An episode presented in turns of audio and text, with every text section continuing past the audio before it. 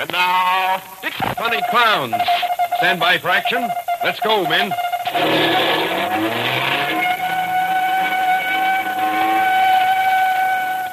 Yes, it's Dick Tracy, protector of law and order.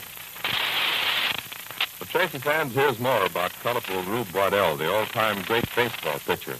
Among his many pitching feats was one established back in 1904 when he struck out 343 men in 377 innings, a record that stood until Bob Feller broke it last season. For the next year, Waddell won 27 games pitching the Philadelphia A's to an American League pennant. But Rube didn't pitch against the great Christy Mathewson of the Giants in the World Series that year because of a shoulder injury he received when he fell over a pile of luggage in a train. He was only trying to crush another player's straw hat. There was another league record set by Waddell that stood until broken by Feller, 16 strikeouts in one game set in July 1908. But there are other pitching records made by Waddell that still stand. Rube Waddell died when he was 37, his death resulting from an illness brought on by heroic action two years before. You see, a Kentucky river overflowed its banks, and for hours, Rube stood up to his chest in icy water, piling up sandbags to help save a town. But up until the end, Rube Waddell remained the same, colorful, kidding, and fun to be around. And now, Dick Tracy. Yesterday, Bull Hooker, elephant attendant, went to Medium Rare and told her that he had seen her monkey, Simmy Ann, start the fire that put the whole circus in an uproar. Medium Rare agreed to pay him well for his silence. But Pat Patton had been following Bull, and when the latter left Medium Rare's tent, Pat asked him what he'd been doing there. Bull was furious and tried to beat up Pat, but he'd picked on the wrong guy because Pat knocked him kicking after a hard fight. Well, much later, long after the evening show was over, Dick and Pat saw a beautiful girl sneak into the arena, climb to the high trapeze, and perform acrobatic miracles. Right now, Whipper, the ringmaster, is just entering Medium Rare's tent. Is that you, Whipper? It is I. Come in. Ah, for once you come fairly quickly when I send for you. Can't you talk to me medium rare without making it sound like a lecture? It's good for you. Keeps you on your toes. What would you say if sometime I refused to do your dirty work? I would say very little. But what I said would be to the police. I would just tell them how you murdered my husband. But at your instigation, it was your idea. It does no matter. You were the killer. Ah, poor Pierre. He was such a bad husband. You didn't call me over here just to reminisce about old murders, did you? I did not. Something has come up. Something that I do not like. You mean they've discovered that we arranged Rosa's death? Do not be silly. No one could find out about that. Oh, then they know I put the iron bar in front of the automobile and tried to destroy those two new clowns. Medium rare. I did that because you told me to. I knew something would go wrong. It is your fault. Be quiet. They know nothing. Good. No, it is not good, so you do not need to smile. What is wrong then? You know I sent Simi and my monkey to start a fire. A fire that would attract everyone's attention while you placed the iron bar in front of the car. Yes, I know, I know. Well, Bull Hooker, the elephant attendant, saw Simi Ann. Well, so what can he do? At the moment, he is blackmailing me. You are paying him money to keep silent? Yes. You must be crazy. What difference does it make, even if he tells Sean Kernan that the monkey started the fire? All he will do is take the monkey away from you. That's all he will do. Do you know what Simi Ann means to me? I have trained her so that she is smarter than a human. Smarter than you, Whipper. Smarter than anyone. Oh, is it not so, Simi Ann? All right, all right. So the chimpanzee is smarter than Einstein. What are you going to do? I am not going to pay Bull Hooker for the rest of my life. Well, it looks as if it was that or give up the monkey. Ah, you are so stupid.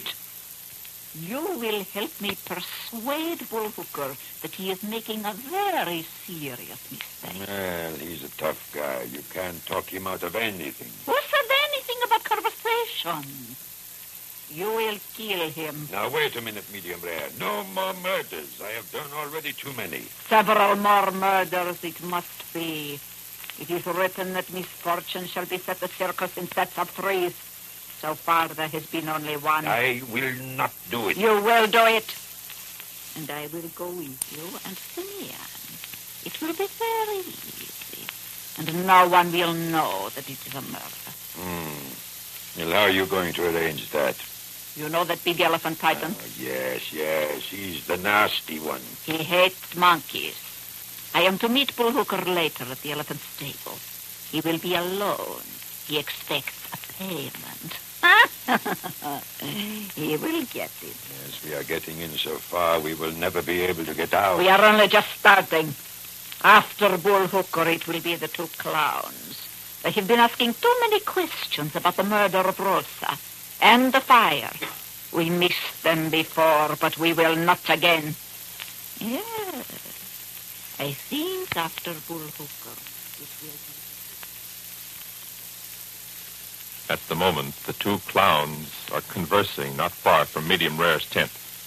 Why the brooding look, Patrick? Are the cares of the world hanging heavy on your soul? Well, Dick, I'd like to stop pretending to be a clown and go back to being a detective. No, not yet, Pat. Our clown act is still good. And I'm afraid it's the only way we'll get to the bottom of this murder. Not to mention the attack on us. Well, by all means, mention it. It's rapidly becoming my favorite puzzle. If we could just break down that fellow Bull Hooker. Yeah, I'm sure he knows who started that fire, but I, I, I can't get him to talk. Let's have another go at him. I think he's on duty at the elephant stable. Uh, let's go. Maybe after thinking things over last night, he'll give us the lowdown. At least he ought to be more tractable after the beating you gave him.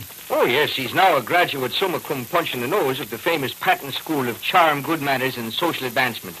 I have many satisfied graduates. Say, Pat, hmm? what do you think of that girl we saw doing acrobatics on the high trapeze last night? Well, outside of being very beautiful, she's about the best performer I've ever seen. Yeah, that's how she impressed me. If Sean Kernan puts her in the circus, he'll have an overnight star on his hands. Say, maybe we could use her in our act. I think that lately we've been slipping a little. You mean we could get any worse? Well, As a matter of fact, I've been wanting to have a serious talk with you, Richard. It's you who's been letting the performance down. What are you talking about? I'm great. Now, don't take this too deeply to heart, old man, but when you step out into the sawdust arena, you create what might be described as the biggest lull in the history of show business. Matter of fact, if you don't improve in tonight's performance, I may have to drop you and do a single. Tonight, I'll saw you in half. That ought to get a hand. Well, let's not get carried away. Here we are, Pat. Bull ought to be somewhere around these elephants. Well, well, here come the clowns. Oh, hello, Bull. We thought we'd like to drop in, have a little chat with you. Why can't you guys leave me alone? I ain't done nothing to you. Oh, take it easy, Bull. You know, Pat and I believe that you know more about that fire last night than you want to tell us. Well, I don't see.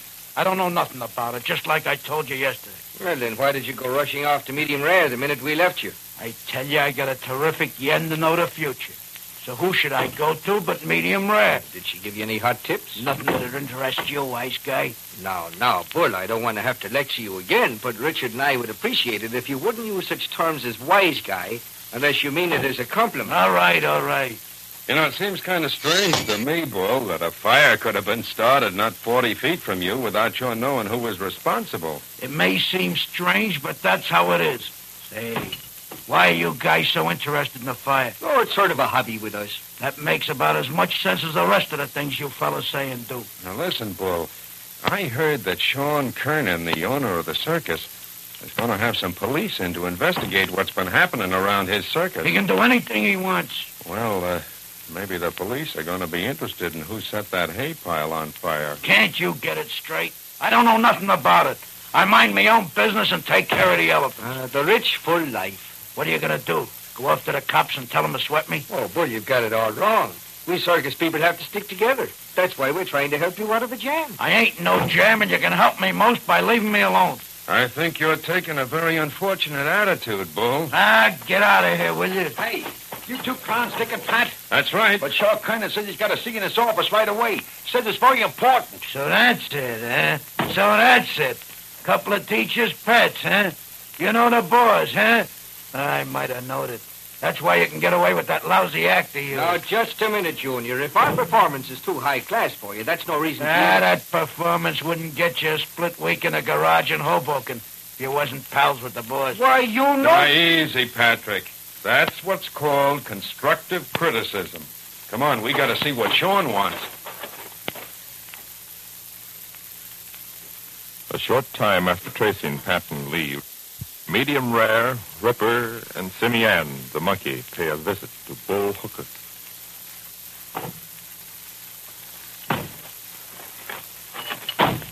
Oh, so it's you, medium rare. You got the loot? All this as I promised you. Hey, what'd you bring that monkey around for? You know she'll drive Titan crazy, and he'll start the other elephants going. Do not worry, I will keep her with me. What's Whipper doing? Now, ah, it is all right, Bull. I know all about your little financial arrangement with Medium Rare. Yeah?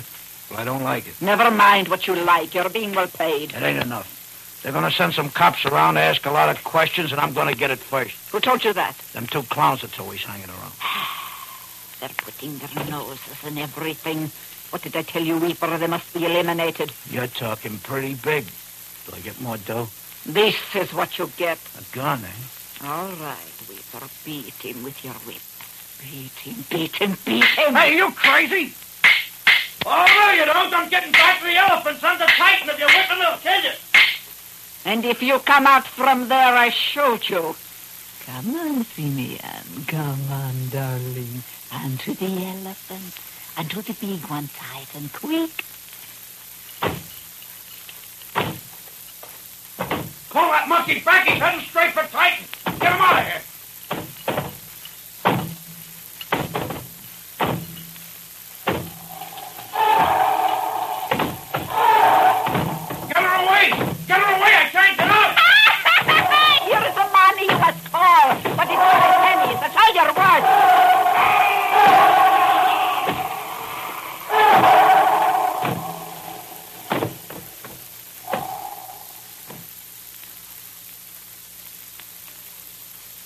In a moment, we'll return to Dick Tracy. But first, well, Tracy fans, there are lots of jokes about lawyers, maybe one or two lawyers who are jokes. But when it comes to attorney-inspired laughter, you can't beat the Eddie Albert Show, broadcast over most of these ABC stations every Wednesday night. The star of the show is the same Eddie Albert whose performances on the screen have been enjoyed by millions. And Wednesday nights, you'll take the part of a friendly, earnest, and somewhat confused young lawyer in the unique town of Plainville. Unique, of course, comes from the Latin, unus meaning one and equus meaning horse, one horse. Well, anyway, Plainville is a town that can support just one law firm. Eddie has a rival, Judge Cartwright, who, by unhappy coincidence, is the father of Eddie's fiancée. You can see that attorney at law Eddie Albert's troubles can stem both from social and professional sources. And professionally speaking, his law practice lacks only one important detail clients. Well, everyone in your family is sure to enjoy the minutes spent listening to Eddie Albert's adventures. And so, for a hilarious comedy dealing with warm hearted folks, tune in The Eddie Albert Show. Remember, it's on the air tonight over most of these same ABC stations. Now, back to Dick Tracy. Say, Dick, did you hear that? Sounds like the charge of the Light Brigade. It's the elephants, Pat. Sounds as if they're going crazy. Come on, let's get back there. Medium Rare, Whipper, and the fabulous monkey Simmy Ann have struck again. Maybe Dick and Pat are up against more than they can handle. You'd better tune in tomorrow for the adventures of Dick Tracy. Written by John Ray and Everett S. Crosby, and heard overseas through the Armed Forces Radio Service. This is George Gunn speaking. What's marriage without a father-in-law? In Willie Piper's case, it would probably be perfect bliss. Willie's the bashful, long-suffering hero of the Willie Piper show, and his father-in-law is a domineering gent whose aim in life seems to be to keep Willie happy with his presence. When Willie found a place to live for himself and his new bride, Pop suddenly discovered that he was a lonely old man, and that meant a troublesome threesome instead of a blissful couple in the Piper household. Yes, Willie is a grocery clerk by trade, a husband by intention, and a son-in-law by circumstance. Don't miss the Willie Piper Show tomorrow night. This is ABC, the American Broadcasting Company.